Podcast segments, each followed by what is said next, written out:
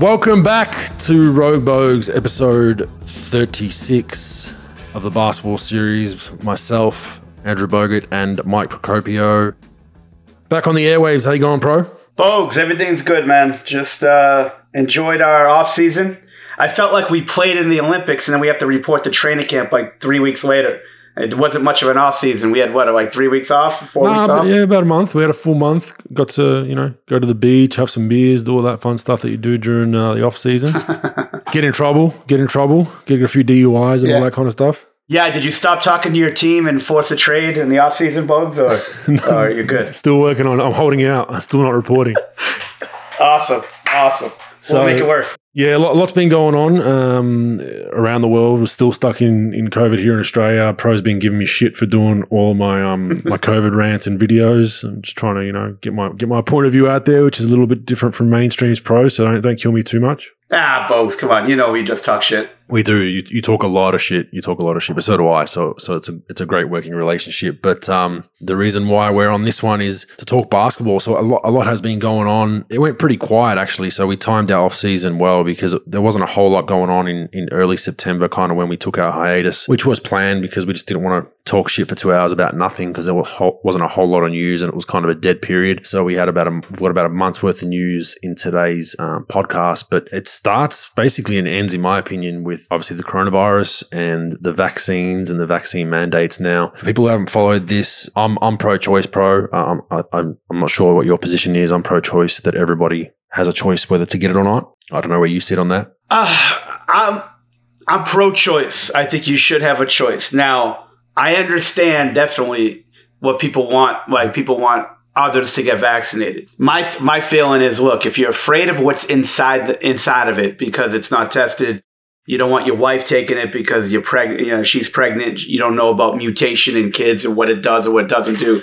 I get that. If you're not doing it for you know that reason if you're not doing it because you don't want to be controlled by the government, that's sort of where I have an issue. Or there's a microchip inside of it. Like if you're afraid of it, what's inside? That's that's unbel- That's that's a hundred percent. Like I could see that. But like if you're not afraid of what's in it and you're just like holding out because fuck the government on one end or another, uh, I, I have a I have an issue with that. Just in case you do get it, God forbid, and then you get no, you know you get like in a hospital or something, you take up a bed when you could have just vaccinated, you weren't afraid of it, you just didn't want to do it because you want to stand up to the government or, or you want to be tough on social media and say that. Uh, I don't know. That's where I sort of have a little bit of an issue. Hey, look, everybody's got their own choice. They're going to do what they're going to do anyway. No one's, no one can force you at this point in time to do it. And oh well, I guess we'll get into it.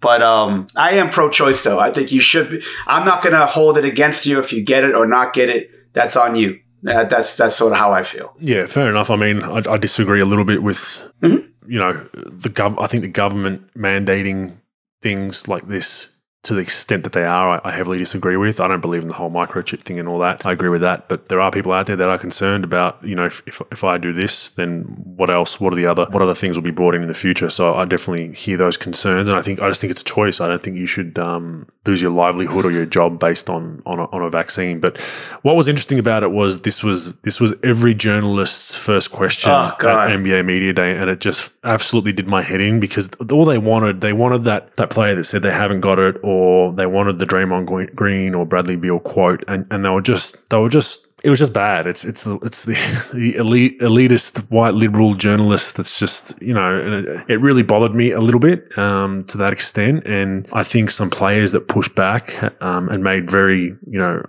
very good comments around it um, on my list, which we'll get to a bit later, but. Yeah, it's just an interesting time. Uh, The union, the NBA union and the NBA somewhat have claimed that 90 to 95% of players have been vaccinated. I'm not buying that, pro, at all. I'm not buying that. You're not you're not selling me on that that 5%, you know, between 5 and 10% have not been. I know for a fact, I know some players that haven't haven't been for whatever reasons they have, but I think from what I've read and what I've researched and reached out to a few players, it's essentially currently an honor system pro. So I believe they're asking players whether they've been vaccinated. And I think this is some clubs. I'm not sure if it's the majority that the player says yes or no, and that's a, that's a tick. Um, so I know some teams Yeah, I have mean, not they have not asked for, for proof. The other interesting one is there's a certain g- general manager out west saying there's rumors that I've we've both heard from from people um, that he, had you know there's a certain team out west that had a number of kind of vax hesitant people that that signed with that team that all of a sudden have been vaccinated and and, and the wording the rumor goes that the, the GM of that team has said listen we'll, protect you just say you've had it um, and why am I saying this? Because I just don't believe that. I don't believe the ninety percent number. You're not selling me on that. I, I think I think it's closer to 70, maybe 60, 70, maybe eighty. But Yeah. there's a lot of people that are hesitant, and, and rightfully so. I, I have no issue with that. If people don't want to get it, to, to me, that's that's their decision. Like I've said earlier, but yeah, the NBA selling this, I'm, I'm just not sure about those numbers, bro. No, the the number's totally bullshit. I mean, it's totally bullshit, especially if you go on an honor system. If you talk to half the NBA people, and I'm talking about players, coaches, management, half of them, if they told me today was Saturday, I'll go home and check a calendar because I they, I can't believe a fucking word they'd say anyway. There's no fucking chance if they go on honor system. They just don't want the the brush back, and they want the numbers to get higher. Yeah, no fucking doubt. Yeah, exactly, and and, and that's it's a push to try and get you know everyone else in the league that isn't onto that onto that boat. But there was some you know there's there's some players out there that um, were pr- kind of staunchly against it publicly about a year ago. That now all of a sudden a GM sat down with him and said, oh you know you should do it, and they're oh yeah because the GM said I'm going to do it. Like I'm not I'm not behind that, bro. Not for a minute. No, fuck no. And the the GM's going to talk to him, and they're going to say, "Hey, look, just say it. It's honor system. It's not like anybody's going to check." And that's sort of the deal. We we look good by having a ninety to ninety five percent number, you know, a ninety percent number, whatever it is, and just do it. No one's going to say anything about it. Just give them name, rank, and serial number when it comes to you know media day. Just say you ha- had it, and we'll protect you, and and and we're just going to move on. Yeah, totally agree. Um, this this then brings us into the statement which was released by um, Mr. Mike Bass, yeah, with the NBA. Uh, He basically said a any player who elects not to comply with local vaccination mandates will not be paid for the games that he misses. Um, in a statement to the media, on the third day of training camp, a vaccine mandate for NBA players would need an agreement with the Players Association. The NBA has made these proposals, but the Players Union has rejected any vaccination requirement. It's interesting because you know Andrew Wiggins, uh, Kyrie Irving are probably the two most, the two biggest names that have publicly came out and said that they, you know, they don't want to get it. Andrew Wiggins tried for a religious exempt, exemption, and they slapped that down pretty quickly. Kyrie Irving is, is refusing to comment on all costs. I'm sure there's others, but the fact that they, you know, if they can't get to certain cities because of state mandates, because uh, for people listening, Yeah, I mean, no, it's actually city mandate. Uh, Bogue speak, you know, and this is where the United States government's fucked up. You like, no one has control over the other. So not like the president come out and say, "Look, here's the like, here's the laws that I want to do," but then the state can go, "No, fuck no." The state, we're going to do whatever we want. State of California, we're going to do it this way, and then the city could say, "Fuck the state. We're going to do." What we want, like we're gonna do what we want to do. So Oh wow, you got city as well there. It's just the, the city, get the city. and the So state can go- LA wow. Bogues, LA, you can play. San Francisco, you can't play. That's how fucked up government is. And, and, and in some ways, it protects from like a tyrant dictator president that just says we're going to do this or a, a governor of a state. So the city could be like, no, this is what we're going to mandate. So yeah, LA, I think you're good. SAC, I think you're good. It's just Golden State is, um, you know, I think, I think Golden State is where you're fucked. Yeah, so he so for Wiggins' case, he wouldn't be able to play home games, right? Yes, you can't you cannot play home games. You will not get paid for home games. See, here's where I lie on it, folks.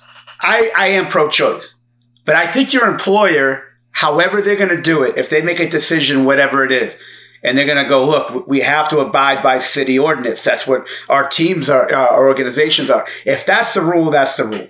So like, I don't think they should fire you. I don't think, and, and I don't think they should fire the nacho guy for not getting the vaccine.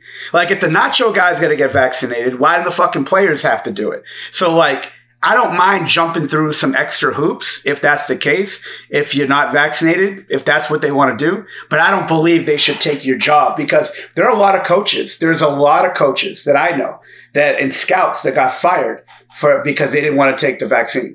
Literally, they just got let go. They gave them a year severance pay or whatever they did, but it was clearly because they didn't get the vaccine, and that's not right because you're not doing that to the player. I think it should be the same. The player makes more money than the fucking scout does, no question about it. Like for the league. But you're not telling me that a player's life is worth more than my life if we're working in the, we're, we're human beings. So if you're going to tell me I got to get it, why the fuck don't they have to get it? And vice versa. So uh, that's team, where team the owners, NBA, team owners might look at that differently, pro. that, no, oh, look, no doubt about it. No, No, fucking doubt side. about it. It's a, Yeah, it's no a doubt. harsh reality, but it's the truth. No doubt. No question. Yeah. But what are you going to do? It's- but it's- it's yeah, hard, so bro. they're going to have to miss. But but Yeah. why, why can't? All right, let me argue the other side of this. Right? Why can't those unvaccinated players still have the same protocols they had in the bubble and not? So so if you're saying that they can't enter certain states and whatnot, why can't they do have the same protocol? So they go on the road, they're not allowed to leave the hotel room. I don't agree with all this by Yeah. the way, but I'm just I'm just playing the other side Okay. of it. So they're unvaccinated. Why can't they have those same protocols that they've been doing the last 18 months? So do, do those protocols no longer work? Are the mask, social distancing? I don't understand it because and I'm almost positive, don't quote me on it, but I'm almost positive fans in like Golden State, fans will have to like just like all these fans, they either have to show vaccination card or or proof of vaccination or a negative test within 24 hours. So my th- my thinking is if that's the case, and again I have to check it, but I'm almost positive if that's the case, why can't the player do the same thing? Stay in the hotel, do all that, get get rapid tested before they get in the arena. If they're good, they're good, and now now they enter the arena. I, I just that I don't understand why they just can't, like you said, same rules as applies in the bubble and this past year. Just test every test fucking twenty times a day like they did this year. I don't. That- I that's don't my get- point. So yeah. if you if you're saying the those all, all those tests were appropriate back in the day, why aren't they not appropriate now then? Because because basically the vaccinated players are gonna they're gonna get out of all those tests. They're gonna no longer have to do all the mandates, all the extra bullshit, the two tests a day. The they're allowed to leave their you know hotel room. They're allowed to do all that shit. So that's my point. It's like well, it's one or the other. So then you're either telling us that those those protocols were half pointless back in the day that we we're just doing for theatrics, or they they either worked or they didn't. So if they worked, if those theatrics and those those things those things worked, you can implement them for the unvaccinated players. That would be my my my argument on all that. But the, the interest the interesting part with this is is is what happens with you know I'm not I'm not a you know I don't know U.S. labor laws in detail, um, but I know for a fact that these players, whoever it is, Andrew Wiggins or Joe Blow, that are unvaccinated and then then don't get paid, their NBA contracts would not have that in them because they a lot of these guys would have signed these contracts, um, you know, years ago. Wiggins' max deal was what's he third year third year or fourth year of his max anyway. I'm not sure what the new NBA contracts would have, but I assume there'd be something with state ordinance or, or state health regulations that they've that they've thrown in there. But those older contracts, I'd be interested to see if there's something in there around you know whether your employer you know wants to give you a mandatory vaccination to play whether these players will go to a labor you know like a labor law um, go to court fight it saying that you know this is a restraint of trade essentially because it it, it it wasn't in the contract. or arbitration maybe but maybe there's some maybe there's some language in the contract which i don't know but maybe there's some language in the contract that like you know labor laws in states and cities abide so you have to abide by those things i'm, I'm not sure bogues but like you still got to pay taxes you know, in those cities and they're different like i think you have to go by their laws so if the laws are saying that you can't compete in this city if, if that's the case I I don't know, Bogues. Uh, That's a good question. Um, I'm pretty inter- I'm, I'm interested, just like you are, to sort of see how that plays out. Yeah, and where a court rules on it, and if it does go to court, and then my follow up to that is, in your opinion, where does and where should the NBA union stand on all this? Well, the NBA union is definitely going to go by its players. They're going to try to get them every dime possible. It just makes them look good. Now, I think their president, I think she's leaving soon, isn't it? This might be her last year. That I think they were voting somebody else in, but it makes her look weak if they're just going to like sit back and and take it.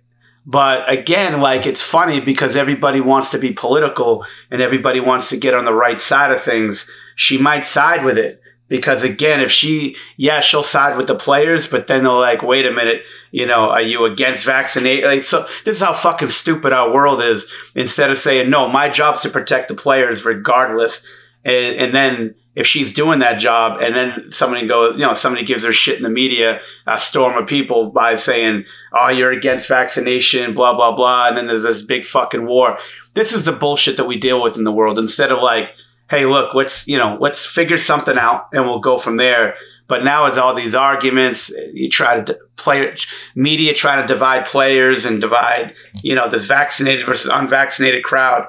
You know, where do you stand? It's all bullshit. But you know, that's what, hey, fucking welcome to 2021. Yeah, a lot of division. Uh, I think the union's job is to always protect the players and the players' sure. uh, beliefs, the players' wants and needs. Whether you agree or disagree as a union, that's your job. So here in Australia, we had massive protests a couple of weeks ago in Melbourne, and it was a construction industry actually um, looted their own union headquarters. no shit. Yeah, yeah, it was very, very interesting. They, they tried to label it as right wing neo Nazis infiltrated the, the construction workers' protest and did it. But no, most people with half a brain know that there was a lot of people in that union that are frustrated that their union hasn't made a hard stance on it. They've kind of, because they're in bed with the government, pretty messy. So this is a similar situation you don't want to see from the union to union. Whether you agree or disagree, needs to protect players at all costs. So Michelle Roberts has kind of her wording's been interesting. She made a comment saying over 90% of our players are fully vaccinated. NBPA Executive Director Michelle Roberts told ESPN nationally on average only 55% of Americans are. The real story is not vaccination, not why vaccination isn't mandated in the NBA. The real story for proponents of vaccination is how can we emulate the players in the NBA? Now, we we both question that number, but she's hasn't come out and said anything um, that I'll protect players at all costs that don't want to. It's kind of been a little bit murky, so I'm not sure if there's pushback there. Um, as you said from the NBA, there could be pushback from the vaccinated players that are on the board. Who knows? But yeah, an interesting time and a lot of division. Some comments I noted, the Draymond Green comments that came a couple of days ago. I think to me, they ring true that he's had his vaccination reportedly. Um, and he just said that the Wiggins situation is, is up to Andrew Wiggins. It's his decision. And, he's hated how political it's become. And I would agree with that. It's, it's, it's become so political that, you know, there's people out there saying that, well, you know, you're putting the community at risk when you're not. You're not putting the community at risk. This is the biggest misconception of the vaccination that I get real frustrated with is everything I've read pro is that the vax is going to protect you. And the one gripe that people that are vaccinated have against the unvaccinated is that, like you said, is is is that there's a higher chance they might end up in hospital in, in the ICU and taken up a bed, right? That's the only argument. So the people that are like, oh, I need to be afraid of the un- unvaccinated person. If you're vaccinated, you, no, you shouldn't be. You shouldn't be. You've had your vaccination. You're good to go. And that's the the divide mentality now, where you know what I find funny is the equality spruikers of the last decade, the protect the minority at all costs people are now literally wanting to shoot unvaccinated people on the street. And, and that's you know it's just not right. I think it's it's all about pro-choice. Look, are there ramifications of your choice at times? Yes. Should you lose your job? Absolutely not, in my opinion. But we agree to disagree on that. Pro Bradley Beal's comments, I think, were pretty pretty decent. Um, a lot of the sentiments is similar to mine, and Jonathan Isaac, I think, broke it down really well. And a point that he made, two points actually, is that he's you know for, for the guys that have had COVID pro, um, it's it's noted, and that the antibodies you get from from COVID are, are you know, arguably better than the vaccine itself, should they then be made to get the, the vaccination pro? I'm not smart enough to figure that one out, Bogues. I would if that's again, true. If that's true, let's, let's say let's say it is true, right? It's, it's been reported that if you've had COVID, you've got the antibodies because you've had that you've had the actual the actual virus, so your body's built up, and you've obviously survived it and done well with it, and you're, you're living fine. Should those people be you know mandated to get a vaccine even though they've had they've had COVID, let's say a month ago? I would say yes if that's the rule that they have to be vaccinated in that city to play. Do you know what I'm saying? Like in, in Golden State, if you don't if you don't want to miss a check, or New York, if you don't want to miss a check, I would say yes, just because if that's the rule, that's the rule. Unless they want to amend the rule, like if they want to amend the rule and say vaccinated or you need the antibody, but Bogues, it changes every fucking day when you hear about COVID. This works. This doesn't work. This is good mm. against it. This isn't, you know, the next day, this isn't good against it. Yeah. It's like, and everybody's got their belief about it. And to be honest with you, nobody's fucking right. Everybody just thinks, yeah, we have doctors that say it. They could be wrong. People off the street that get their shit from the internet. No one really knows. So, like, yeah, like if you don't believe what I'm saying that I'm going to do for the vax, for the you know COVID, and that's just we're always going to disagree on something as a as a human race, and that's fine. And there's no fucking right answer. But yeah, and that's great. disagreeing is fine. It's it's when it gets to the point of like that, you know, whether the vaccinated think that they're, you know, whether I'm vaccinated or not is no one's business. I'm on that, I'm on that boat as well. If someone asks me, I tell them to go fuck themselves. That's my personal business. Um, and I believe it always should be. I don't think you should be showing your papers because it is a slippery slope.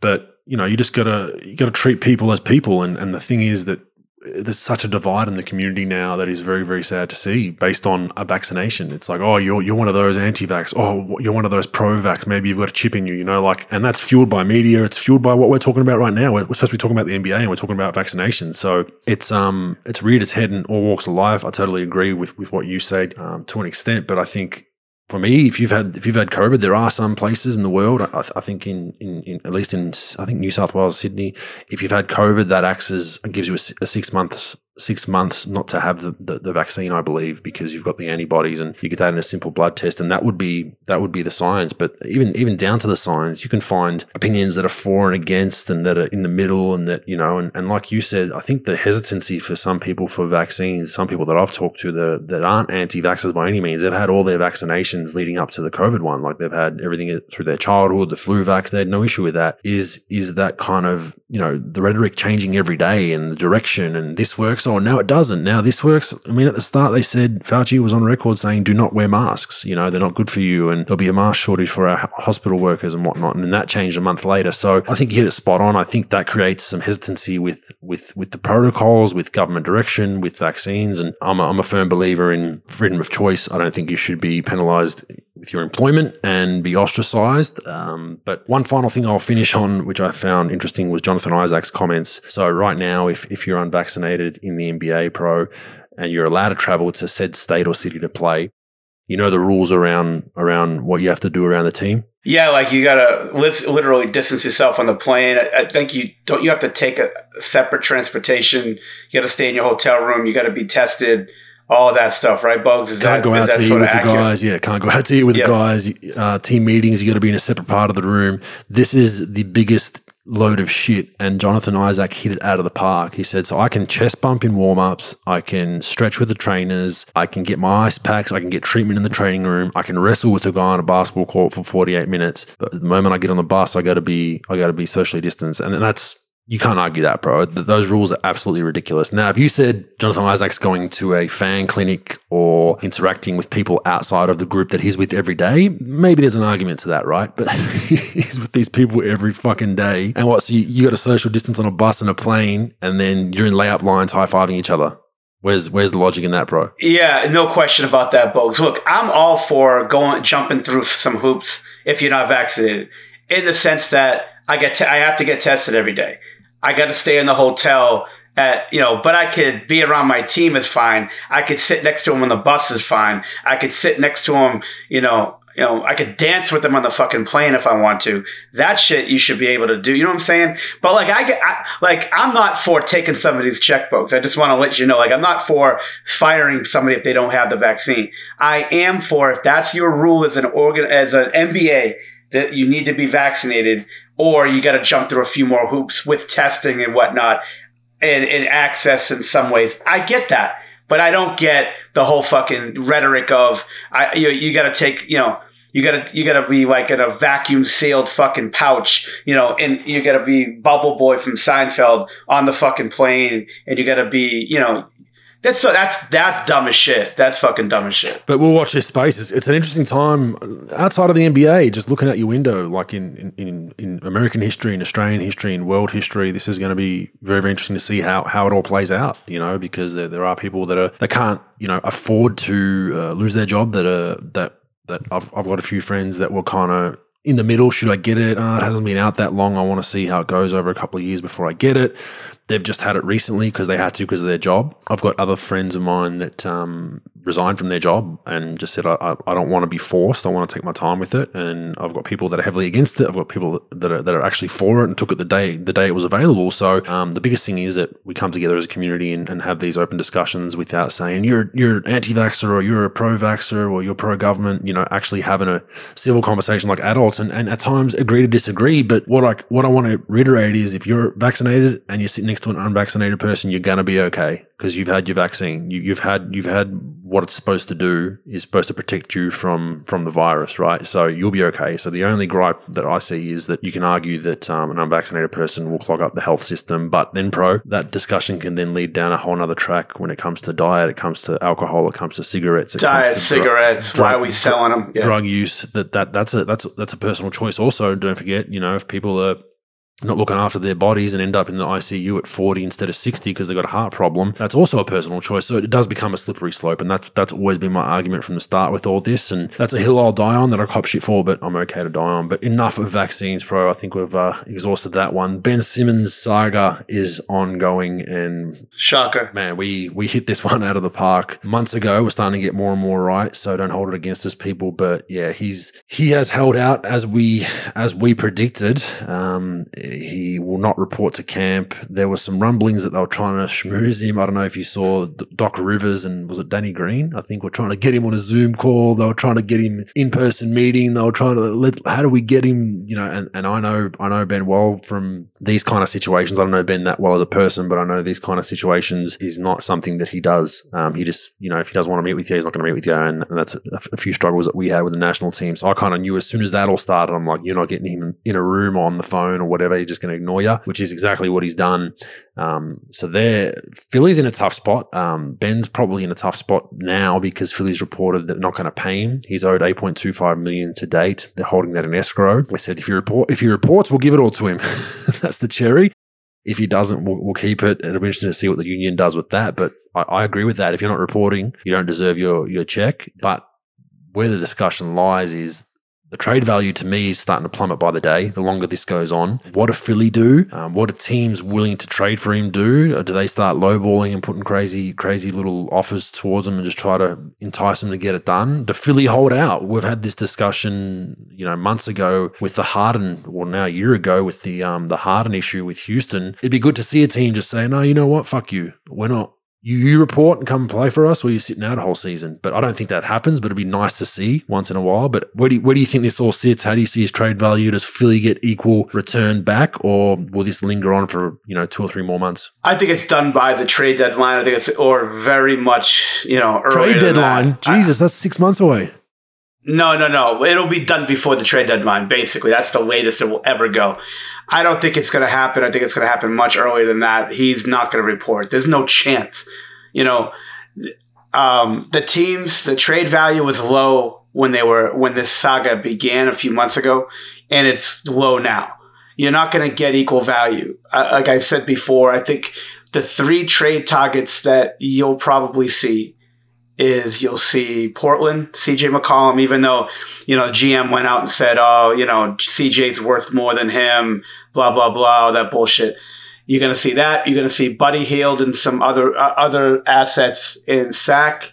And then you'll you might see San Antonio with a few of those like rotation players that they have. They don't have anybody great on their roster, but you might see like a DeJounte Murray, Keldon Johnson, Lonnie Walker, Derrick White, like some combination of that and maybe some picks and things. But you're not going to see a great player. A, like, look, he's a good player. We talked about it, but he can't close games because he can't shoot. Then you get that whole attitude thing of not wanting to shoot. Not only like structurally is his shot fucked. Well, unless you unless you follow him on Instagram, then he's fucking Larry fucking Bird. But if you know, like, there's not a lot of value there in the sense that like he's essentially he's like a top 25 player somewhere in that realm in my opinion you're not going to get really a top 25 player back and if you're going to get one you're going to get 24 25 26 36 or, or a combination of players just because he's got that flaw the shot and then here's the thing if i'm trading for him I'm sure they'll do their homework, but there's no guarantee that he'll fucking show up to that team if he doesn't want to be there. Like, no one's psyched up to be in fucking Sacramento. You know, like you know, like if you get traded to Sacramento, like who's to say? Well, I think at this he point, he, at this point, he has to show up, whether it's Rhode Island or whether it's Sacramento. Like, I don't think he has much more leverage, though, Pro. Surely, he, surely he I can't agree. get traded somewhere and then hold out again. I agree. I agree. Um, but who knows? I don't think that Philly can really hold out. You know, and then there's going to be a ton of pressure. Now, imagine, imagine if none of that was said. Doc didn't say that stuff, and B didn't say that stuff. The playoffs did. They still lost, but it didn't lose in that sense. And he had no pressure really in the offseason, maybe a little shit for not advancing in the playoffs. And then he comes back to Xanadu. He comes back to a perfect situation. Ben's the best, blah, blah, blah. And then he might still fuck his shooting up and not still be afraid to shoot. And that's in a perfect world. Now he's on every headline for the last three months about this whole fucking saga with them in Philly. He's got the whole holdout thing. Everybody's fucking burning Ben uh, Ben Simmons jerseys and shit. Now he's got all this pressure. Do you think he can go back to Philly and play because his fucking trade value's down and really play well enough to rise it? Fuck no. As fucking Roy Kent would say in Ted Lasso. No fucking chance. I think I think they're gonna have to deal him. I think Philly's being stubborn right now and trying to get this mega deal that ain't ever gonna fucking happen. And I think he's gonna trade. I'm telling you, it's probably it could be another team Minnesota, but like, what are you going to get from Minnesota? D'Angelo fucking Russell? Give me a fucking break. You know, like, you know, seriously, that's the fucking answer? Fuck no, I'm not a fan. No, no, I'm well, they're, they're actually rumored as the only team to probably have the most assets to do it, funnily enough. I mean, they have assets like Malik Beasley. Like, Beasley's good. Like, I think that for them, it's either CJ McCollum, so you have a scorer, and you have a guy who's really fucking good and it could you could just outscore people and your defense is going to suffer. Or you're going to get a team like a Minnesota or a, or a San Antonio that'll give you a bunch of players like that you could just surround them in numbers. And, you know, yeah, you don't get this great player in return, but you get all these okay players that you could throw in a rotation, you know, and you could throw them in your starting lineup and they'll be okay. But collectively, they'll give you a lot of what Ben gave you. But you're never going to get a guy who's as talented as Ben Simmons on the defensive side, the size, the athleticism, the vision. You know, but you're going to get better shooting, and you're going to get other things that he won't get. You're just not going to get an all-star quality player back. You know, CJ McCollum to me is like a borderline all-star. He's not an all-star, but you know, he's a good, really good fucking player.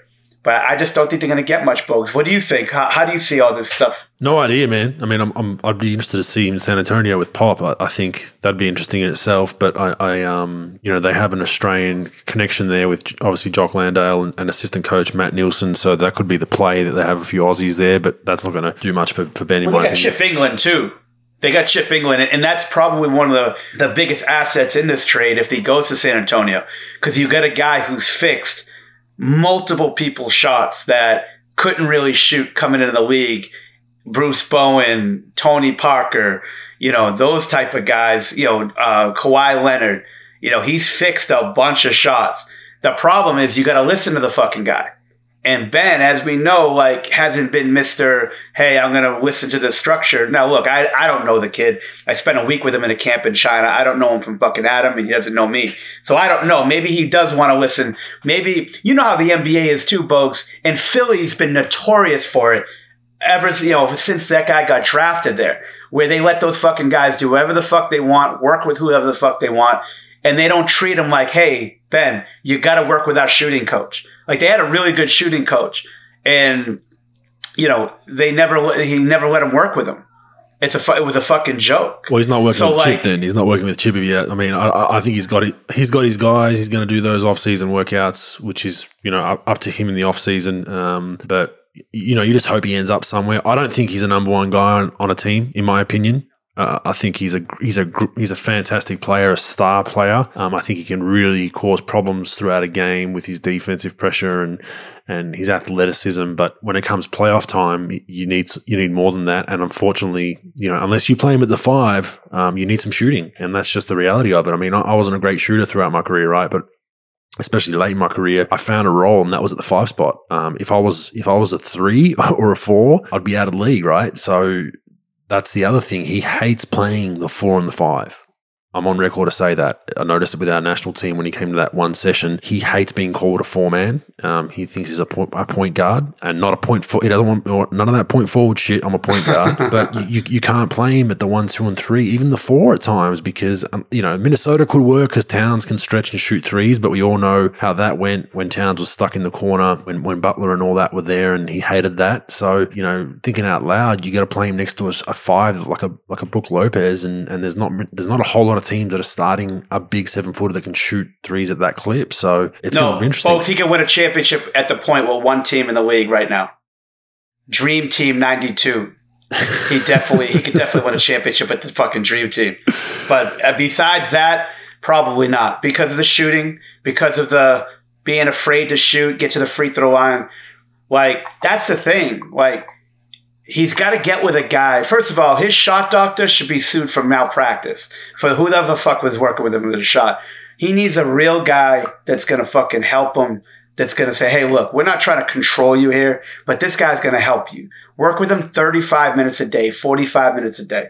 Now, look, that's not reality because you know how it is in the NBA. But Philly started this shit, letting those fucking guys do whatever the fuck they want, and and not given some structure. Like, no, no, no, wait a minute. Yeah, you have a lot of rights here, obviously, but we need you to shoot with this guy.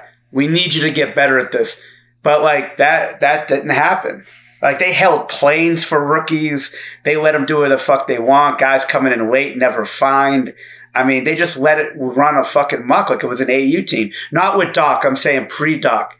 That's how the shit was. Yeah, but that's a mentality now. It's hard to turn that mentality off once it's you know six, seven, Yeah, eight years in the league. Um, but with you know with my Ben thing saying that he's not a number one guy, I still think he's a value, very good number two guy. And the problem Sure. is you got to try to sell him on, hey Ben, if if you give us fifteen, you know, let's say twelve points a night.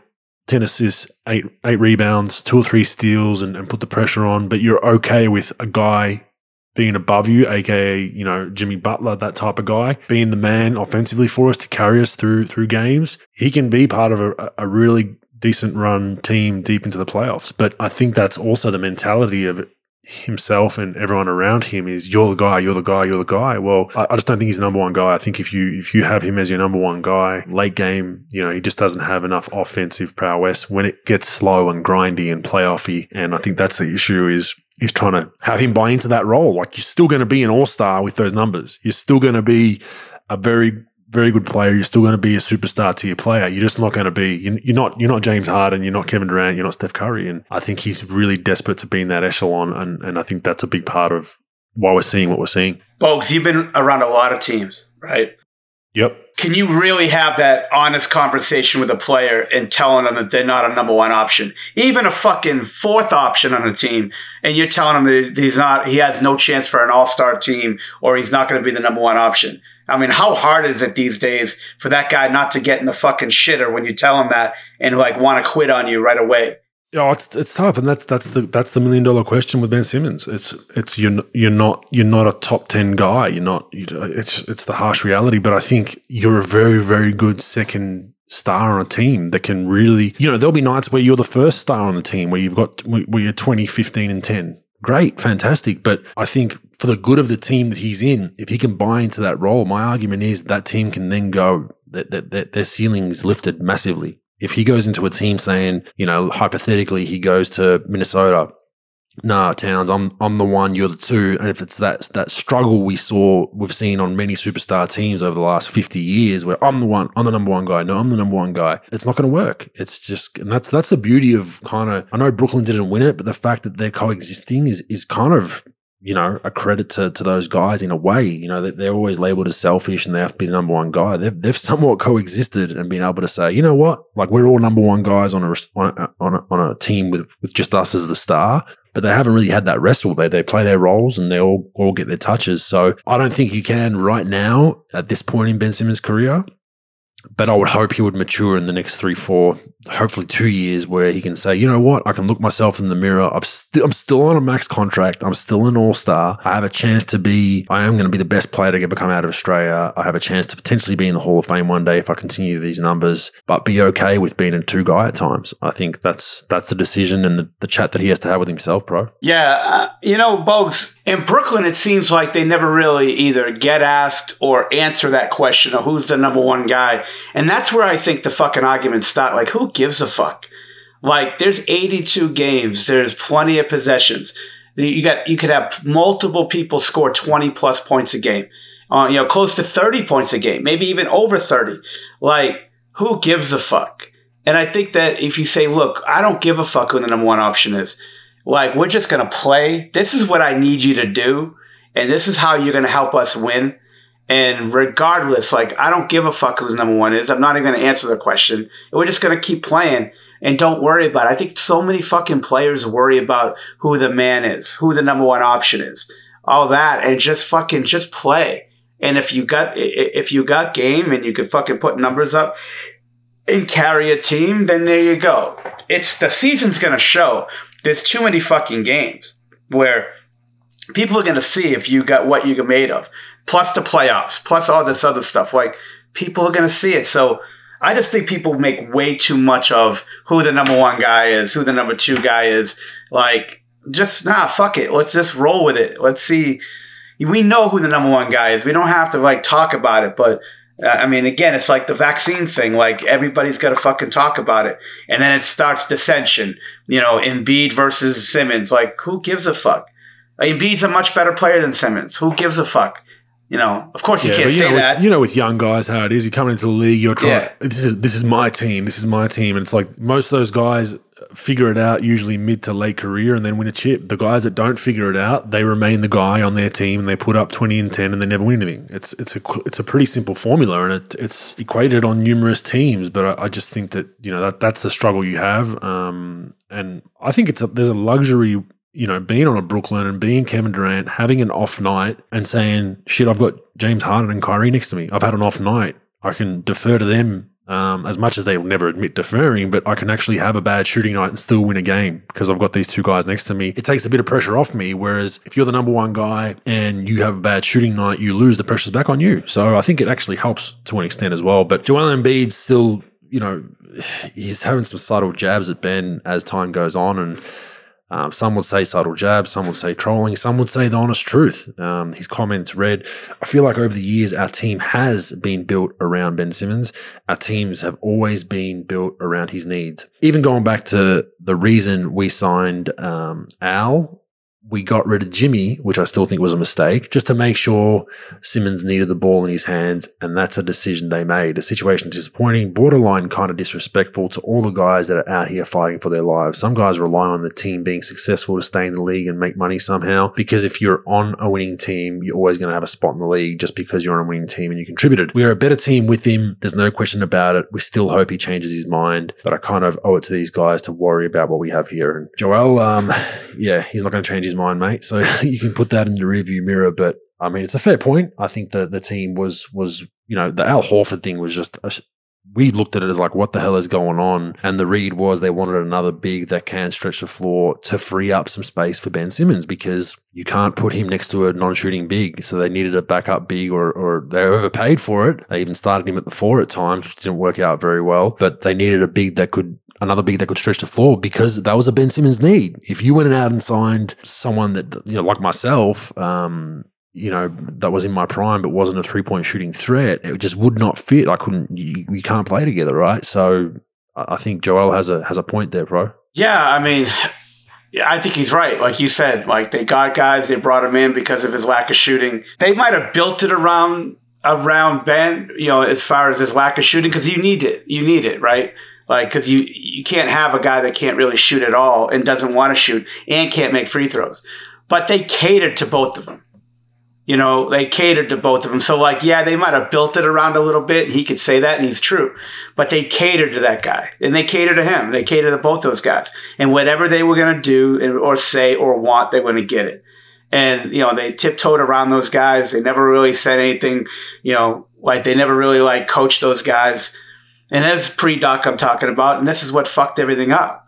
And but he's pissed because I think didn't Ben say something in the media before, something about like we've run our course or whatever, and that probably started the whole thing, you know. But I like Embiid. You know, Embiid's a character, but he's he's sort of like a Charles Barkley. Like he'll just say whatever the fuck he wants to yeah, say. He doesn't like give him. a fuck what you think. He's good value. I like him. He's good value, but yeah, he does add value to. We'll it. see what happens to Philly because it's um they're they're in their window as we've discussed, so they need you know Joel's not getting any younger. He has the injury history, but the, the, this is their window to try and win a chip. So they, hopefully need to get something back for Ben. I think CJ McCollum would be the best deal they could find. I think that would be absolutely fantastic for him to put with that squad next to Joel and the other pieces they have, um, Matisse and, and, and Tobias. So I think that'd be the, their best bet if they can do that. I'd do it in a heartbeat. They should just hurry up and get it done. But we'll watch that space. Gerson Rosas fired, pro. Um, is this another Marc Spears hit job? What's going on? What have you heard on the street down there? You know, new ownership came in.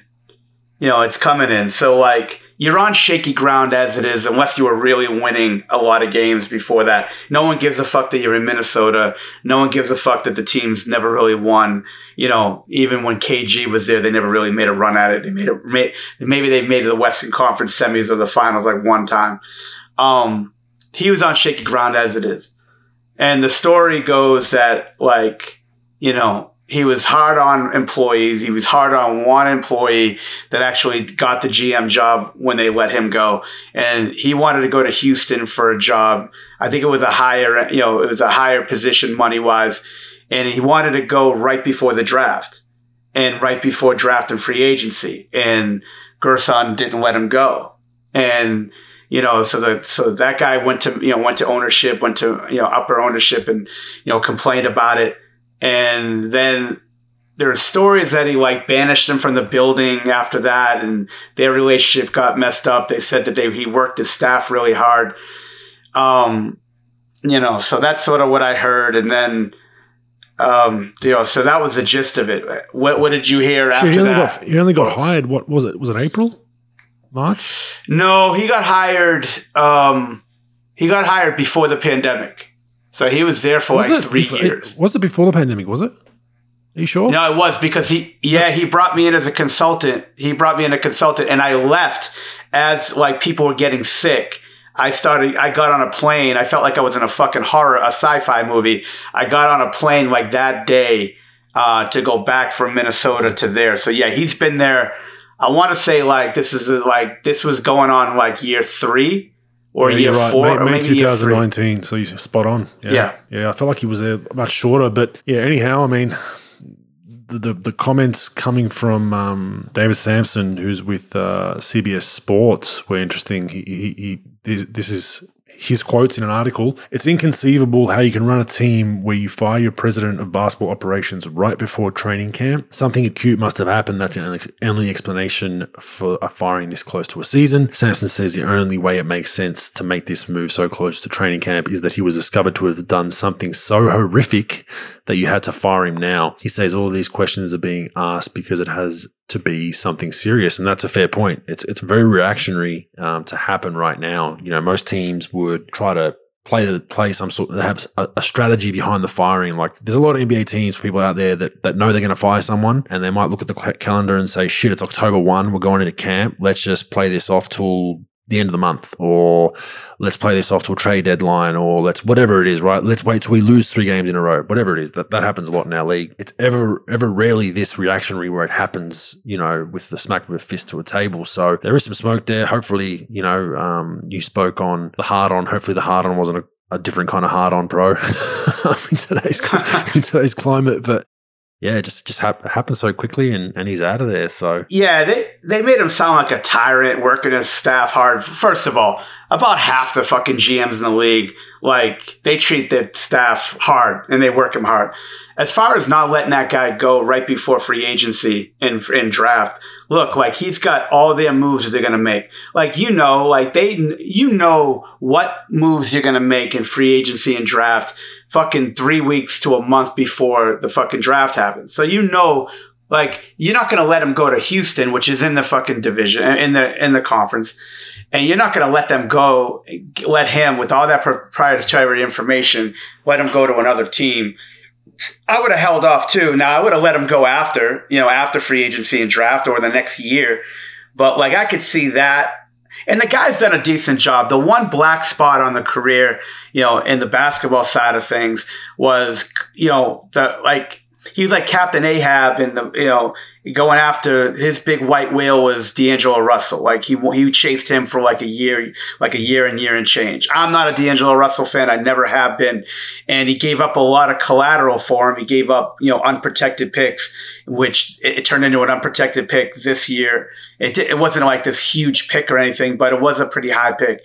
But like that was the big thing. You gave up all this for D'Angelo Russell and to put him with Towns, and you could have not done that, kept your picks, drafted really high. Look, like drafted Anthony Edwards, you know, he brought in, you know, Malik Beasley, brought in Naz Reid, he, he brought in some good pieces. Uh, the Jarrett Culver draft, he had they had to get rid of him. He was sort of a bust. He drafted him high in his first draft. So yeah, but I mean the team was sort of turning a corner a little bit. They're playing well. You know, Edwards is really turning into a star. Like you know, he had some he had some traction. The problem though, too, Bogues, is the new ownership. Like the new ownership comes in, they A Rod comes in like um he he's a minority owner now. The, the, the, the owner Taylor's, you know, he still has full control of the team. And then like every year they sort of get more ownership and they end up taking over the team, I think in like three or four years. So, but like new ownership too, like usually when a new owner comes in, he had some fucking guy, like if most of what happens is if they know that you're going to buy a team, Bogues, like you're going to buy the Golden State Warriors, you're going to have three or four fucking gypsies that want want to like nip at your toes, saying, "Hey, look, that that GM they got there sucks. I can do this for you. I can do that for you." Like, you know, and what happens is you want to bring your own guy in. You get somebody chirping in your ear that you're probably going to hire. You're going to f- eight times out of ten, you're going to fire the GM. You're going to usually fire the coach unless they've been doing really well. And maybe they just wanted to make the move earlier than you know rather than later. I don't know. Yeah, I agree. I think it's just it's just a strange one to, to look at, but we'll watch that space. Maybe some some there'll be some leaks coming out um, down the track, but it just was strange and reactionary. All right, the Denver Nuggets they've been very active in the off season, pro. Their moves to me signal that they think this is the roster to get it done. Um, I'm not sure what you think about it, but we'll get to that in a second. The they have signed Michael Porter Jr. to a 200 million dollar max, and they've given um, Aaron Gordon a four year, 92 million. So before that, they were 18th in the league team salary. Next season, it is a big bump up. They, they got uh, Jokic next season at 33 million, Jamal Murray at 31 million, Aaron Gordon will be at 19 million, Will Barton's still on the books for 14, Monte Morris is on the books for 9, and then don't forget you got Porter Jr. now at, at just under 30 million. Jeff Green's there for 4.5 and JaMychal Green's there for 8.2. That's basically your roster. Um, you're going to have to really, hopefully some of these kids you drafted, um, I mean, Bol's obviously the one that stands out. Bol Bol to see how he develops. Um, he's he's got one more year on his deal, which is just this is the last year of his deal. But you're going to have to pray to get some some good veterans in some buyout type markets if you're competing for a spot um, next season um, in that playoff that playoff bracket. But I mean, this is they're all in bro. Um, I just don't think this is a roster that wins you a chip. Yeah, they got no other choice though, folks. Like they got. I'm not a big Aaron Gordon fan. I think he's a decent player, but I think that that's a lot of money to pay the problem is, Bogues, when you're over the cap but not over the tax, if you let go of these guys, like if you let go of a, a $15 million player and you're 10 million over the cap, you're not replacing them, that $15 million player. So like with, um, with Gordon, I think he could have, you know, he does fit a role for them, but uh, whatever, you paid him what you paid him. The whole Michael Porter Jr. deal, look, you're not, you're not going to replace Michael Porter in the draft, you know, the where they'd be drafted. You're not going to get a Michael Porter Jr. in free agency. Is he a great player? No. I mean, if he signed for 200 million, then Luka Doncic should sue the fucking league to get a 500 million dollar max. If now he's a max and they're making the same amount of fucking money, that's a joke.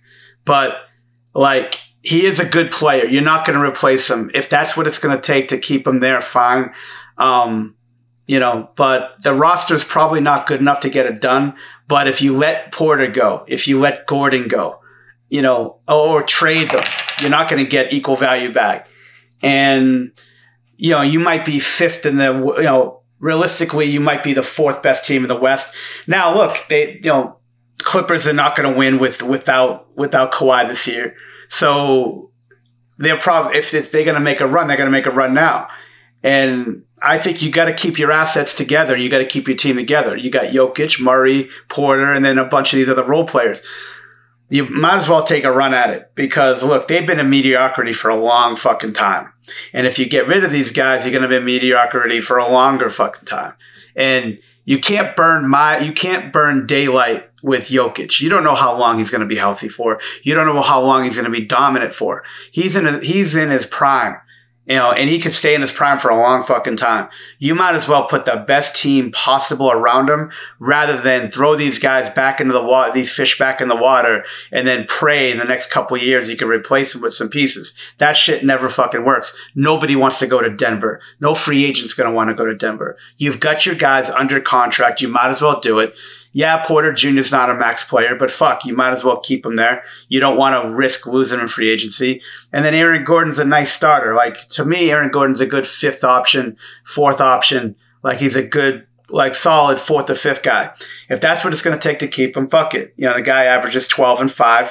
That's probably really where, you know, realistically, that's sort of, you know, where he is. So yes, you're right. They're not I don't know if they're going to win a champ. They will, probably won't win a championship, but it's going to be the best chance of it in a long time, you know. And they got to get the, the, these guys together because I don't think you can replace losing, you know, losing those two guys, you know. Yeah, I think uh, I think the Porter Junior one, it is what it is. I think he's. We'll go through some of his numbers in the stats segment because he he had some really, really impressive numbers. But I mean, the, the, Aaron Gordon one, you make a good point to keep him. What else are you getting if you don't sign him? But that was the one that was questionable for me because I just don't think he fit in well with Denver. I think he's now, you know, will, it's the Ben Simmons argument, will he buy into a lesser role? Will he buy into being, hey, man, we've got Jokic, Murray, and Porter Jr. There, there are three. There are big three. Barton probably arguably is more offensive, offensively skilled than Aaron Gordon, um, minus the athleticism. Obviously, Aaron Gordon's athleticism is off the chart starts, you're probably the fourth, fifth option at best. You're never going to be the number one option on the court. um, to give a guy like that 20, 21 million, you know, a year. Is there anyone else out there that they could have spent that on? Um, but like you said, it does it does affect the cap because it's not a guy from your own roster. That's where you get the benefit, right? Yeah, and, and when you're over the cap and you let go of him, you know, because he he was making okay money, but not great money, and if you let him go, you you're not going to spend dollar for dollar for what you like. If he's making fifteen, you won't be able to get a guy for fifteen. Yep. You'll probably only be able to use your mid level exception anyway. Look, Ben Gordon, I mean Ben Simmons, put up pretty good numbers, and he's been a star. Like he's been a star, not a, like a super superstar, but he's been a star. Like people think he's really fucking good. Not a great player, but really fucking good. You know, had this huge name, top pick. Aaron Gordon was none of those things. He's never shown promise of it. He's always been an above average player in the league, decent player, but he's never shown it, like flashes of it. Yeah, he won a dunk contest and all that shit, and he puts up numbers against bad teams, for bad teams. But like Ben Ben Simmons has shown like over a stretch of time, he's really fucking good. He just can't close because of his shooting and the other antics. But like I Aaron Gordon, you, know, like if he thinks he's a star, I'll be like, I don't really give a fuck what you really think. No offense, but you're not a star. You know, I like you can make cases that you, you may not even be a starter for this team. Like you, you might be able to start other guys in place of him and you'd still be okay. You could really help because of your toughness, athleticism, strength, but you're not really a perimeter player. You know, you're not you're like you don't really have much skill. You shoot about 33 from the three. It's not like you're you're killing it with your shooting. You can't really handle the ball. You're not a decision maker. You could overpower guys on switches. You could play in transition. You know, you could straight line drive. You're good. You're a good, solid player. But if you think you're a star, I'm sorry, man. Like you know, if you want to be a star, you know, EuroLeague just started this week, brother. You might you might be able to catch him by week two. You might be able to get on some team in Russia. That's where you're a star. You're not a star here. You're not a star in any of these teams. I mean, I think Unless arguably, wanna, arguably in that system with Jokic, he could he could you know score a lot of baskets just from his athleticism of split cut slip, you know, slip lob, playing out of the dunker. He'll be able to get three or four cheap baskets. Transition. You know, Jokic is one of the best in the game at defensive rebounding and the long range outlet baseball passes for guys for layups. If he just runs the floor like he can and gets to the rim whenever he can for lobs and when guys turn their head, he'll he'll have that's ten points a game for him. I think. So I think you know it's a mindset change for him from Orlando getting touches. Going to ISO you, losing all that. He can he can make that up with just a little bit of effort, and it's much easier. He doesn't have to exert himself in games and and be. You know, I think he needs to get better defensively. I think he's shown flashes that he can be a good defender. But he's got to he's got to be that stopper role for him for, to have a chance. So they, if they want to try to get get to the second, third round, he's the go and stop Kawhi or Paul George for us. Go and stop you know LeBron for us, and that's something that probably he hasn't been held accountable for um, in his Orlando days. No, and you make a great point. Jokic is the difference maker. Jokic is that Steve Nash, Jason Kidd, Larry Bird factor, where like if you're a player you play on teams with those guys on it because they're going to make it easy for you. Like those guys who play with Jason Kidd, the Richard Jeffersons, the Kenyon Martins, the Scalabrinis, the Collins, like those guys weren't worth what they were paid at the end of it because Jason made it easy for those guys, set them up for lobs because of his vision. Larry Bird took like a 20 win team into a 60 win team, uh, like with the same roster in his rookie year you know, uh, fucking Steve Nash. Like, I remember advising Channing Frye, he was going to be a free agent leaving Portland, and he could have either played in um, he could have either played in Cleveland or he could have gone to Phoenix eh, on a two year, $7 million deal, three. And out. And I said, Are you fucking insane? You got to play with Steve Nash because all you got to do is like catch the ball where he throws it to you, and he's going to just fucking hand deliver it to you. And you don't have to work for shots he'll find you and he's gonna he's gonna you know constantly put three defenders on him when he drives and pick and roll. It just kick it right back out to you. And Channing ended up making forty more million in his next deal because he was able to play with a guy like that. With Jokic, you're right, split cuts. You know he's gonna get triple teams, swing right back. Like he's got gr- that Larry Bird, you know that Larry Bird, LeBron James, Magic Johnson, you know like vision where he's going to find them for easy baskets all day. You know, transition, cuts, straight line drives, open jump shots. In Orlando, he'd have to get single and double team, and then he can't really handle that because he's not that type of player. He can't. He, he's not good enough to live on bad shot. You know, a steady diet of bad shots. So, I think this is a great situation for him. It's good for Denver because they don't have to go out and try to get another guy. I don't think they could have got better than him in, in free agency what they had to spend. So it's a marriage, you know, they're not going to get better. He's not going to get better. It's like, you know, if you're a guy and you're four and a half and you marry, like, you know, you marry a four and a half and you're true four and a true four and a half, you're not going to get a seven. You're not going to get an eight. You don't, you know, you can't, you can't get anything better than this. That's what you got. So, hey, let's fucking deal with it. Move on with it. Uh, I've got a breaking um, story. No, not a breaking story. Just just some sauce, tomato sauce that uh, Zion Williamson apparently is looking very heavy, pro. This is uh, Zion Williamson even heavy. Oh, sorry, I, sh- I, should say even heavier than he has been. And um, there's some rumors from that that end of town that he has refused to step on a scale during training camp. No joke. I'm not. Jo- this is not a joke. He has refused to weigh in because he knows he's heavier than he should be, and apparently he's not looking too good. I mean, he's still got his athleticism and strength, but there's some some big worries down there in New Orleans um, with his weight. Well, first of all, Bogues, I thought I lost in the pool, so I had I had my money at your secret source in New Orleans being Van Gundy, and I fucking lost. So if you're still getting after he got shit canned, and you're still getting source uh, source deal, deals out there, then I, I, I was wrong in the pool. But yeah, uh, to go back to Zion, yeah, I, I mean, who knows? I, will take your source's word for it. Look, he's had a weight problem his whole career, and it's always going to be a problem until he deals with it, and that does not that does not you know that doesn't phase me one bit. Doesn't I'm not surprised. It is what it is, man. Um, well, it um, phases you from the fact that I mean he has played heavy for most of his career. He's just a beast athletically. He's just a just an ox of a person, just strong as shit. And just it, it phases you if you're the team that's investing a, a lot of money in him. He's your number one guy. Um, that you know the injuries that that's the thing like you you know acls ankles backs the more weight you put on with the style of basketball he plays can be a hindrance now you know i could be wrong he could play 10 years you know look at look at shaquille o'neal and what he, he managed to do late in his career even with weight he, he was never really hurt because he was so big and so strong but carrying you know extra baggage to the point where you know you've got you've got a gut hanging over your shorts, I think is probably not the right frame of body you'd want in the NBA. No, you know, and like I said, I'm not surprised. I'm not saying that the team shouldn't be in. Yeah, for sure. Like, look, these days though, folks, these players could do whatever the fuck they want. What are what are these guys going to do to him? That's the problem. He's played fat his whole career. You know, he thinks it's fine. It's not going to end well for him at some point. Some point, it's going to be a, God forbid, it's going to be a major fucking injury. But these teams can't do any of these guys. They don't give a fuck. What are they going to fine them? 20 grand, 50 grand?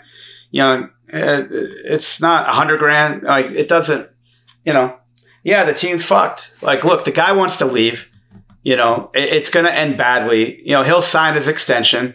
It's unprecedented that a player doesn't sign their extension with the team and then he's probably going to leave, you know, at some point sooner rather than later. So he's just going to do whatever the fuck he wants. You know, he's first he didn't like the coach. Seems like he doesn't, you know, he's not really, he's not clicking with management.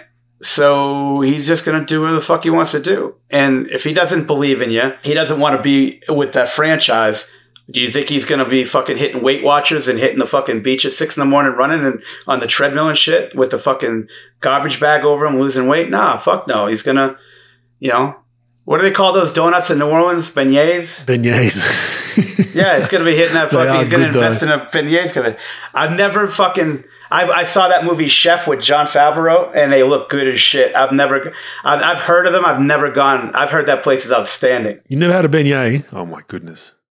Yeah, I know. I, I, mean, I'm the worst fat guy on the planet. I don't. Well, you don't enjoy any of the food. any of the fat perks. No, you just how, how I, you, Jesus. I I eat tons of bland food, and I and I eat a lot of fucking pizza and carbs, no doubt, and cereal. I keep Tony and the Tiger's fucking mistresses happy because I fucking you know I invested so much in this product. But yeah, I don't. I'm not a donut guy. I don't eat that many donuts, man.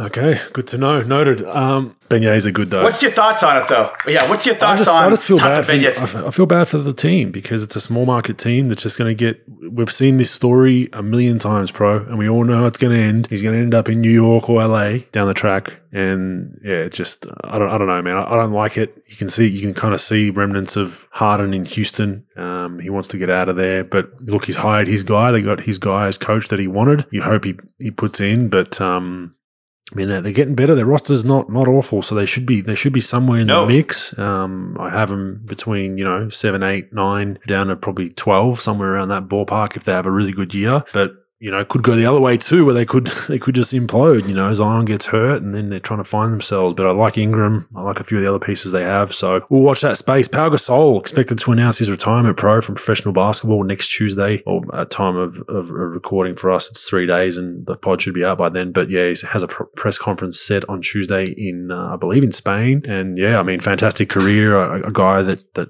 really his longevity was probably one of the most impressive things about him very, very multi skilled, big, probably, you know, one of those guys that came in and really kind of uh, showed what a big guy can do as far as you're not just going to put you on the block to rebound and set screens. You know, you can you can handle the ball, he can pass. He was just basketball IQ was off the charts. And you, I mean, you can probably speak a little bit better to to Pau, knowing knowing how much Kobe respected him and what he did for Kobe's game. At times was was labeled kind of soft European and all that, but the numbers don't lie, and he's you know what he's done throughout his career have been you know and then even even adapting to a three point shooter late in his career have been phenomenal so very very good player will go down in the hall of fame and a, a career that we should all have enjoyed Pau Gasol is one of my favorite big guys in the history of mankind to watch. I mean he's I mean his footwork is is phenomenal. His face up game is I mean just an unbelievable pro.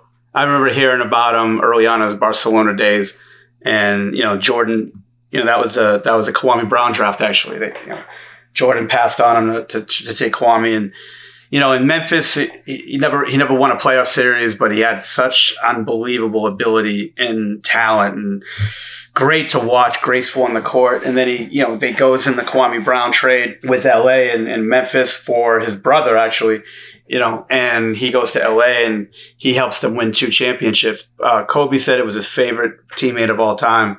Um, he's his favorite teammate just to talk basketball with as a competitor. As you know, I think Kobe wanted him to be a little bit tougher, like you said, like with the you know, with the whole um, with the whole sort of labeled soft thing. But I'll tell you what, he was ridiculous to watch. You know, I mean, him and Dirk got you know compared you know a lot neck and neck. I mean, Dirk probably had you know Dirk had the better career scoring and being that number one option that you know he was the number one option on a championship team and he took teams real deep in the playoffs where Pau, you know sort of needed some help like everybody else. But man, I'll tell you what, he he puts beauty in the game of basketball. I mean, he was he's I'd watch him I'd watch him till he's seventy play. The guy's the guy's that good. Just just a high IQ pro just a, a, fantastic player. And like I said, Kobe said he was fantastic with people, organization. He wasn't all that fantastic for Memphis. That you know he sort of forced his way out, but yeah, great player. He'll be remembered. It's uh, it's going to be sad not to see him play. Yeah, definitely an enjoyable career. Championship winner, believe gold medal winner. Got a gold son. Yeah, those national teams. Yeah, I can't remember if it was a, if it was a World Championships or Olympics. I have to look up. But anyhow, quick NBL wrap. Not a whole lot going on. Season has been postponed again to mid December now. Pro it was mid November, so we're down to mid December. Still a lot of uncertainty here. Much of what you mentioned earlier on in the podcast around state laws are all different in Australia. It's like we're living in in seven different countries essentially. So they're trying to navigate what they're going to do. Um, there is considerations potentially to go for those Australian listeners what the soccer league did here, the A League, where there's two conferences potentially, and you split up the teams. Because the issue now, pro, is if you travel to certain states. It's not so much the vaccine mandate we have here, pro. It's you got a 14 day quarantine to get into some states if they even let you in at all. So that's not feasible for a game a week. Um, so they might need to base half the league somewhere and half the league somewhere. They play each other in those in that city or state in kind of like a round robin for, for, for, three or four months, uh, or sorry, uh, two or three months, and then and then you flip you flip them around and mix it back up. So it'll be interesting to see where where uh, all that goes. But yeah, hopefully the season can get underway without any any hiccups in in December, and everything else can be put behind us, and we can get some sport or some basketball in Australia back on TV. Yeah, I mean, COVID's got all this shit fucked up. I know in China that they were going to do a bubble in one city and just have everybody based in one city. And yeah, COVID's got a lot of shit fucked. It's just, it's crazy. But, but like you said, like the United States, if you get different governments and different city state mandate, whatever, whatever it is in Australia, it's just, yeah, it's rough, man. But they got to find a way to make it work. They got to make a find, find a way to make it where they can play their games be financially feasible for the teams that they're going to either relocate or try to do something with.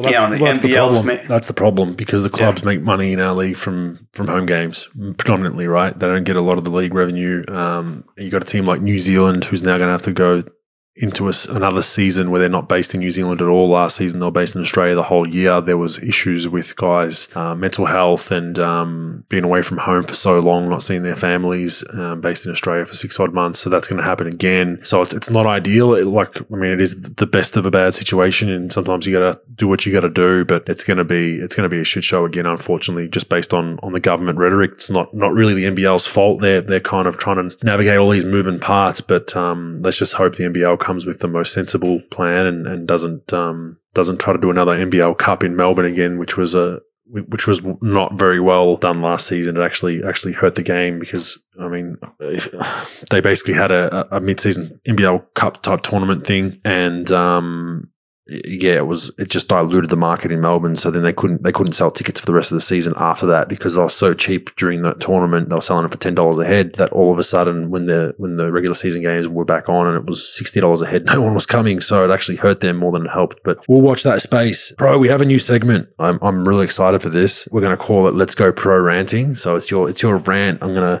I'm going to get my um my stopwatch ready. You have two minutes. You have a good one this week. We're going to try to make this a weekly thing. So listeners, if you like it, let me know. Pro was cognizant on this not being a Stephen A. Smith type rant, and I said no, no, no. We don't want any Stephen A. Smith type bullshit here. It's just going to be the honest truth of, of something that's bothered you basketball wise, whether it be NBA or around the world, um, this week, and we'll hopefully make this a weekly thing, bro. But you think you can do it? Two minutes? I don't know, man. I don't do. I don't last two minutes doing anything. So, oh, geez. Uh, except eating. So, yeah, we'll see. Get your wife on the pod and interview her. Um, yeah. no, you have up to two minutes. Two minutes is the ding. If you go, okay. if you go over it, I'm going to ding you. But uh, I like the one that you have. You, you, had it as a topic for for the podcast to just put in our, our regular chat. But I think it's a good rant. So I'll count you down and go for your life. Okay, got it. Three, two, bang, go. Bogues, this fucking training camp bullshit about First of all, there hasn't been a player that fucking uh, missed a shot in training camp in 30 fucking years. Every player is a fucking Hall of Fame player. Every non-shooter turned into a fucking shooter. Every fucking asshole turned into a, they found God and the nicest, most coachable guy in America. All these fucking player coach relationships that were worse than Iran and Iraq are just, everything's great. Kumbaya everything's awesome. You can never, you can, a coach or a general manager, no one ever, a player, no one ever says, yeah, this player really, you know, he's average. He did okay this week. Everything's, oh, this guy's fucking fantastic. He's blowing up. He's going to be great this year. This is the year he really does it. We don't, want, we, everybody's family here. We're not trading this guy. Everything's great. We're going to make this thing work this year. We're all together. We're in it to win it. Blah, blah, blah and it's just all fucking bullshit. By fucking January, uh, fuck that. By November fifteenth, the not the the shooter that's supposed to be the next Larry Bird is shooting twenty six percent from three. The fucking asshole who's supposed to be like the kindest, he's gonna win the citizenship award is fucking you know he's you know he's already fucking banned from the practice facility, hanging out with the guy who can't shoot, who got fucking thrown out, you know, got fucking cut from the team, you know, awaiting his fucking play in China. I mean it's unbelievable because within a month everybody forgets this bullshit, and then again the non the, the fucking Larry Bird is a non-shooter. The the nice guys become the asshole. That player and the coach is fucking at each other's throats, and it's just it's just complete bullshit. Just be honest for once about training camp. This guy did okay. I like it, bro. I like what it. The first one, beautiful, and it's a valid point. Whenever we look, we we like uh, journalists writing in-depth stories, but every beat writer writes the same story during training camp. This guy looks great. This guy was on a diet. This guy's got a tan and looks fantastic. This guy's been putting extra rise and grind time in the gym. So I think you've hit it out of the park. I think um, a bit of honesty wouldn't go astray, but uh, good start to pro ranting. Appreciate it. All right. So we'll move on to our fact or fake news. What do you got? Ben Simmons' next team makes the playoffs, Bogues. Oh, Ben Simmons' next team makes the playoffs. I think I think he's going to go to Minnesota. I've just got a feeling that's where he's going to end up. Um, mm-hmm. Otherwise, it'd be what Portland, San Antonio. So the, if it was Portland, San Antonio, okay. he makes it. Let's rephrase the question. He goes to Minnesota. Do, does he make Minnesota a playoff team? Not in the West. Fake news. Well, playoff team. I'm, yeah. I'm talking one to eight. I'm talking one to eight. Remember, got to put that stipulation. Yes, one they, to eight. They might, they might scrape into nine or ten, maybe. But yeah, I'm, I'm going. Uh, they don't make the playoffs. Minnesota do not make the playoffs with Ben Simmons. What do you got? Oh, I, I, say it's fake news. He's not making the playoffs. If it's Minnesota, he's not making the playoffs. There's no, there's no chance. Because look, if he goes to Portland, it's going to be him from McCollum. So yeah, with him with Portland, they're going to make it. Um, if he goes to, but he's going to Minnesota. If he's going to Minnesota in this trade, you're going to have to give up something for him. So you're either going to have to give up Beasley and a few other players, or you're going to center it around, you know, uh, D'Angelo Russell. You're going to get less talent. You're going to get more talent out the door, and then you're going to bring him in. He needs supporting cast to help him. Um, they do not make the playoffs. So no, he will not make his next team a playoffs if that team is in Minnesota. Got it. Next. Folks, Klay will average over 20 a game once he returns. His career average is 19.5, has not averaged under 20 since the 13 14 season, 18.4. Oh, he'll average. Ooh. Yeah, I think fact. I think he'll average more than twenty a game. The concern is obviously his limit rest- minute limit restrictions when he comes back will probably sit around probably twelve to fifteen the first five games and then and then I'll probably go to 18 to 20 for another five or six and then and then they'll they'll take the the leash off. The reason why I say most players I'd probably say no because of the the minute limit but Klay's a bucket and Klay does not turn down shots. And he's going to have in his mind, okay, you assholes want to play me 12 to 15, which will piss him off because he'll want, he'll want to play. He'll go, okay, I'm going to get 15 reps up in those 15 minutes. So I think it's, I think it's a fact. He's going to average, he's going to average above 20 a game upon his return from injury, which is, which is, uh, penciled to be roughly December, I've read. I say fake news. I say the minute restriction plus the whole, I'm sure they're going to hold him out of some games. I think that it's going to be too tough for him to to average 20 a game with you know the long layoff, the minute restrictions, the and then well, you know how they're going to do it. It won't play back to backs probably and all that other stuff. So I'm saying fake news. I'll say he'll go under 20. Okay.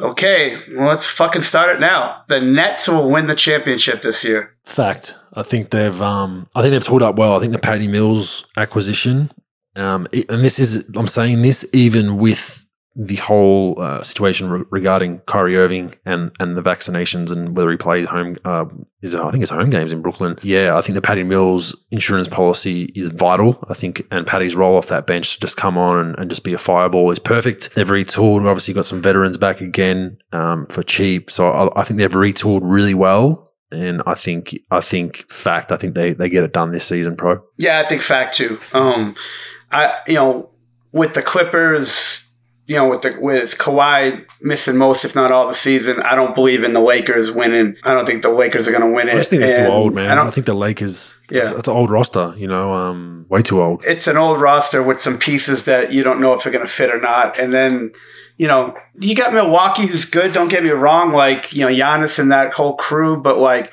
the firepower, you know, the firepower of, of you know Brooklyn. I like Nash as a coach. I like their I like their pieces around those guys. I think they got. I think they're going to be a good team. I think they're going to be a dominating team offensively. I think by the playoffs, they're going to figure out how to let Kyrie Irving play if Kyrie's still on the roster, which I assume he would be. I don't think he's going to get traded for Simmons anytime soon. So I think I think they're going to figure out a way how to let him play home games in the playoffs. And you know, I think they're going to win the championship. I, I I think they're good enough. Totally agree. Watch that space. Stats, useful or useless, some off-season ones. One that was interesting is just a random one. The Laker jersey numbers. They've basically got every num- They had every number covered from zero to what was it, twelve, in order. So um, I'll read these out real quick. Zero was Westbrook, one's Ariza, two Ellington, three AD, four Rondo, five um, Tucker, six LeBron, s- seven Melo, Oh no, eight. no, sorry, LeBron six. Yeah, yeah, yeah. Eight. Eight is gone. Yeah, obviously. Um, Melo nine, Bazemore ten, DeAndre eleven, Monk twelve, and um, and then you got none as well. Sorry, none was uh, none was twelve. But Dwight Mhm. Dw- Dwight took thirty nine and got some shit for it because everyone was like, "Dude, like you should have taken um, you should have taken eight, not realizing that that Kobe's was retired." So they've basically Kobe. got every number covered from zero to twelve, and then yeah, just a, just a re- weird one, but. Uh, StatMuse put that Yeah. one to us. It has to be the lowest jersey number combination for a team in NBA history, bro. I sh- it is useless, but it's just an interesting one, in my opinion. That was, and yeah, I made the joke about the eight because I remember that Dwight thing. That was pretty fucking, you know, that was funny. But yeah, it's weird. It, it is a useless stat, but it is weird that uh, I've never seen it like that. You know, in basketball where they had that many low numbers taken. You know, and uh, all the way up to twelve, and you know, all those low numbers like no thirty-four, no twenty-three, you know, no forty-four, you know, fifty or anything like that. But fucking NBA, man. Circus at no tent. Yeah, it is. It is. But yeah, it's just interesting. I wonder if it was strategic by the guys because it sounds like it was something. It can't just be random. You know what I'm saying? Like, and then then Dwight came and fucked it up. Someone said Dwight should have taken uh, double zero, just Triple zero. triple zero. Um, I mean, think about it though. Like, so Rondo's al- Rondo's always been four for the most part. Westbrook was zero at one time. Ariza was one most of his career. LeBron, you know, he went back to six. I don't know. Is- I, I'm not a big. I'm not a big number guy. Was Melo seven his whole career? Uh, what was he in Denver? No, in was he seven in Denver? I think he was. He Yeah, might have been seven at Denver too. Yeah. So yeah, yeah, yeah, yeah. I yeah. don't know. Yeah, LeBron's six. I don't LeBron, know. LeBron is at you know he was six was his training jersey in Cleveland, even though he wore twenty three for the games. And then in Miami, he was six. Yeah, he was Miami, was and- and six. Yeah, yep. So yeah, DeAndre Yeah. more. I don't know, just just a weird one, but anyway. It is. It is weird. Next one, useful, useless. This is Michael Porter Jr. Pro highest E field goal, effective field goal percentage in a season for minimum um, 19 points per game. 68.3% was Wilt in 67, 66, 67 season. Next on that list, 64.6. Michael Porter Jr. last season had the second most efficient 19 point per game season in NBA history. Pro stats, useful, useless. I fucking hate e field goal percentage. Seriously, I don't even know what it is, and I fucking hate it. I know. Sounds good so though. many It's, numbers. E. It's E. It sounds good. E Yeah, field goal percentage. Yeah, Effective. E, you know, there's some sort of bullshit calculation where they they you know makes misses divided plus minus. yeah. E- hey, Bogues, E I E I O. Who the fuck cares about what e field goal percentage? uh, I say useless because I- I'm I'm taking a stand against e field goal percentage. Okay. Good to know. What about you, Bogues? I think I think it's useful. I think just Yeah, when you when you um, chat about the max contract, that's what they probably would have presented to the to the uh, to the Denver Nuggets yeah, when they offered him just a little bit under the max. Say, hey, if field goal percentage, get it over the line. That might have worked, but no, look, it's impressive for a young fella. At times, sure. the only reason I, I was shocked by it and why I put it in was because at times he, you know, at least two seasons ago, he used to come in and take some ill-advised, crazy shots, man. Like, he was just like, Yeah, he lives on a diet of that shit. but, But, that's what I'm you know, saying. the I- fact that he's he's yeah, got those numbers for e field goal percentage um, is is pretty impressive. But anyway, last one, highest career three point percentage with at least 4,500 attempts. I don't know if you've looked at the list, pro, but who do you think number one would be? I'm gonna go with JJ Redick. He's in there. Steph Curry's number one, and he's obviously still Oh, active. shit. 43.3. Ah, fuck! What am I doing? Yeah. Yeah, but Kyle Yeah. Korver's in there at 42.9 and then JJ Redick at 41.5. So that's uh, useful or useless, pro. Um. Oh shit! I'll say it's useful. Now, do you do you want to say that? I, I'll even flip the question on you, Bogues. JJ Redick has the highest field goal percentage of anybody in the league that I've ever blocked on, on social media. Fa- uh, that is, is that a useful or useless stat? I wonder if you got your, your half apology on the pod a couple of weeks ago. No, fuck, fuck no. But you know, I'm still not going to do it. He is. Hey, he did retire too. We should probably Yeah, he uh, did point actually. that out. He did. He did. He did. He- Yeah. JJ Redick retired. Fantastic career. Fantastic shooter. And he could probably be the one of the best shooters of all time to be blocked by Mike Procopio by accident that he went renege on, on the block. I heard he said that fat piece of shit fucking blocked me. That's it. I'm done. My career's over. If I have a piece of shit like that blocking me, I think it's time to hang it up. So fuck that shit. I, you know, this game ain't worth playing anymore. Fuck it. Half valid, just half valid point. Half valid point. That's Yeah. uh, that's the stats for this week. Uh, The Q and A was uh, we fired a few blanks, so we had that via the call in app. We didn't really have anyone um, join to ask a question. We had listeners, so with the call in app, you can join to listen live, but you have to actually join a queue, which there's a button on there that lets you join a queue to ask a question, which would then be live on the podcast. So it was a little bit um, little bit janky. So what we'll do leading up to next week, we'll do the same. It'll be the same process, but I'll, we'll put out some videos on on how to join. The call in app is, is very very cool. So a lot of different podcasts on there. I urge you to download it. Call in all one word C A L L I N. It's an app on a phone, so you can't do it via computer, but it, it, allows you to engage with podcasts, listen to them live, join a room, ask questions, all that kind of stuff. So we're trying to move our Q and A portion there, just so it's a bit more real. We hear um, all the quirky voices from around the world actually ask us the question and discuss the question in person. It'll be a really cool tool once we can get it firing. But a hit and a miss this week, pro. What'd you say, Bogues? Said a hit and a miss this week with the Q and A, but um, we'll hopefully hopefully get it firing. without question. Somebody's getting fired. Somebody's getting fired this week.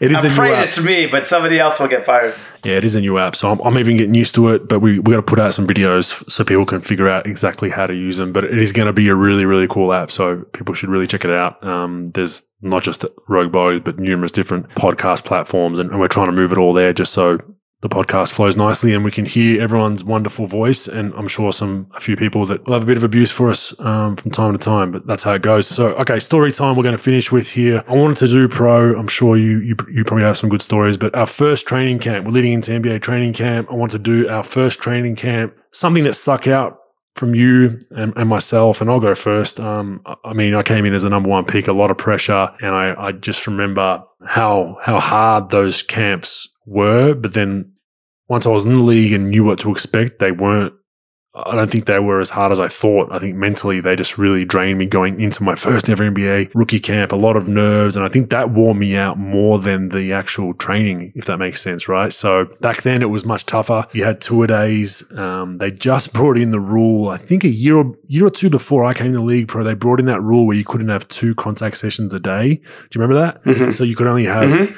you could have uh, most teams back in the day would have two contact sessions. You'd have a ten till twelve, and then like a five till seven at night for five days of training camp. And guys would just be getting fucked up. Like like by like third third fourth day of camp, most of the veterans would be out. They, would be able to train. They'd be knocked up, back spasms, this that. So the union put in a rule saying you can still have your tour days, but one of them one of them's a, a contact session where you can scrimmage and, and wrestle and do all that stuff, and then the other one's more of a kind of offensive set. So because it was the first or second year of that, a lot of coaches were pissed with it, right? They were like, "No, this is this is bullshit." Okay, cool. So our second session was just running, man. He goes, "You guys can't do contact yet. We're going to respect the union's wishes. Get on the line. We're going to do some conditioning." And I was like, "What the hell?" So a lot of guys were pissed about that. That was my first memory, but the one that stuck out was I um, my veteran was Joe Smith. Former player from from Maryland. Um, went to the DJ. US Yep, yep. Um, and really, really good veteran. Really, really kind of a journeyman towards the end of his career, but really good player. Um, did did played in Golden State for a number of years, Minnesota with Kevin Garnett, and then finished his career. You know, um, towards the end with I think Philly and Milwaukee and, and a few other teams. And um, I remember, st- I think I was sitting there pre pre the first session. We're doing our warm up, and then we did. You know, back in the day, they used to do the sit down stretching in a circle. that's, that's gone out the Mhm. window now. It's all active active warm ups. I don't like you sitting down, but we are sitting around, and, and I think Joe Smith looked at me and he's like, "You're right, young fella," and you could see that I was like half nervous, like holy fucking shit, it's my first NBA training camp. I'm like, yeah, man, shit. Like, um, you know, this this is yeah, it's going to be tough. First training camp, you know, kind of a little bit nervous. And he's like, he goes, take it from me, this shit will fly by, and you'll be looking back in 15 years like I am, and and, and you won't believe how quickly it flies by. And and you know, stupid young guy like, shut up, man. Like, what the fuck would you know? Like, I'm nervous as shit. Like, I don't I don't believe you. This is this session feels like it's going to go forever because it's my first training session, and Hosbin he was right, man. Like I'm, I'm what 16 years after that. I look back and it looks like it feels like it's gone by. to my fingers. So that was one thing that stuck out for me, pro. My first training camp with the Milwaukee Bucks. What about yourself? What was your What was your first training camp where you were actually, uh, you know, fully involved and on the floor and, and employed, and, and what stuck out? Well, I'll tell you what stuck out. I lasted 48 seconds on my first um, my first training camp before I was kicked out of training camp. So I was a scout for the Celtics.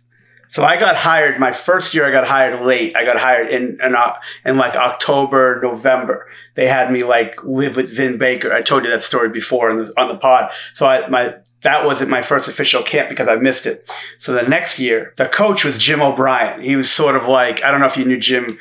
You know, he coached at Indiana before Vogel, and he coached at the Philadelphia 76ers. He's like a Bill Belichick, like really, like you know, he like he walks down the hall and like plants die and stuff, and you hear the the tune from Darth Vader coming, and he was like a rough dude, man. Like you know, he's just one of those old school coaches. So yeah, I was scouting. I don't know what I was, you know, I didn't know where to go, whatever. So I was just used to going to game, you know, like breaking down film and stuff. So I said, all right, I'm gonna, you know, check out camp. He like looked at me out of the side of his eye because like in our facility, it was like a one court facility, small, um, like open but small. And I, I just I was standing on the steps and you could barely see me. He looked up and he goes, "Hey, get the fuck out of here and go back to your fucking cage." And I literally 38 seconds after I just sat, like walked down the steps. So I had to waddle up the steps and get the fuck back to my cage. So I missed all the training camp because he told me because he's one of those guys. He he didn't want anybody in there except like Ainge and like you know if you're an owner and stuff, he's fine. But like a, a low totem pole guy like myself, that was my first official uh, training camp, and I was told to get back to my fucking cage. And I was like, all right, fuck it, I'll go back. And that was it. That was my training camp. Rightfully so. I felt like telling you that via the podcast numerous times. So. yeah, I got one right next to me. Yeah, exactly. All right, that's episode 36. Welcome back, Pro. Welcome back to all our listeners. Appreciate all the support. Make sure you share and like and do all that fun stuff that most people say you need to do to keep this podcast pumping. And we will hopefully catch you next week. And just a reminder, please download the Callin app if you want to participate in the Q&A and get your voice on the airwaves. Thanks. Thanks, Pro. Thanks, folks. See you guys next week.